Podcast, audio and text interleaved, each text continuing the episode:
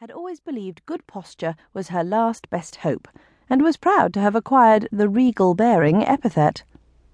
This morning, however, blankets and pillows thwarted her. She could only flounder gracelessly up to her elbows, her backbone as limp as a noodle. All that her Herculean effort revealed was a hint of wispy silver and a vaguely human form. Formerly Merriway. Mamma, mamma, said Formerly Merriway, straining for full apparition in the not quite darkness. She was a polite ghost, relatively young and well preserved, and still entirely sane. Oh, for goodness sake! Lord Maccon seemed to be getting only more irritated.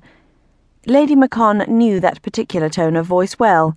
It was usually directed at her. But there is nothing on this earth that can do that. Formerly Merriway said something else. Well, have they consulted all the daylight agents? Alexia strained to hear. Already gifted with a low, sweet voice, the ghost was difficult to understand when she intentionally dampened her tone. Formerly Merriway might have said, Yes, and they have no idea either.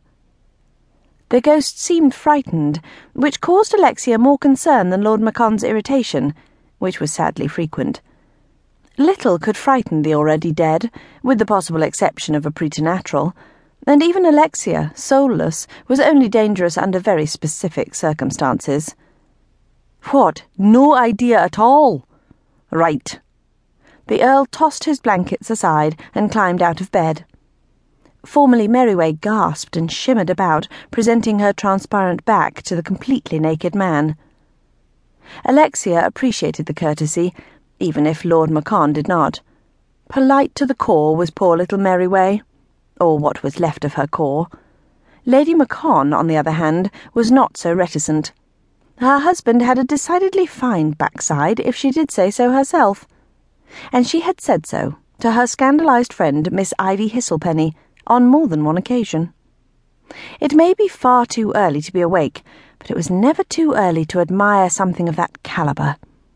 The artistically pleasing body part drifted out of view as her husband strode toward his dressing chamber. Where is Lyall? he barked. Lady Maccon tried to go back to sleep. What? Lyall's gone too. Is everyone going to disappear on me? No, I did not send him. A pause. Oh, yes, you are perfectly correct, I did. The pack was. blub, blub, blub. Coming in at.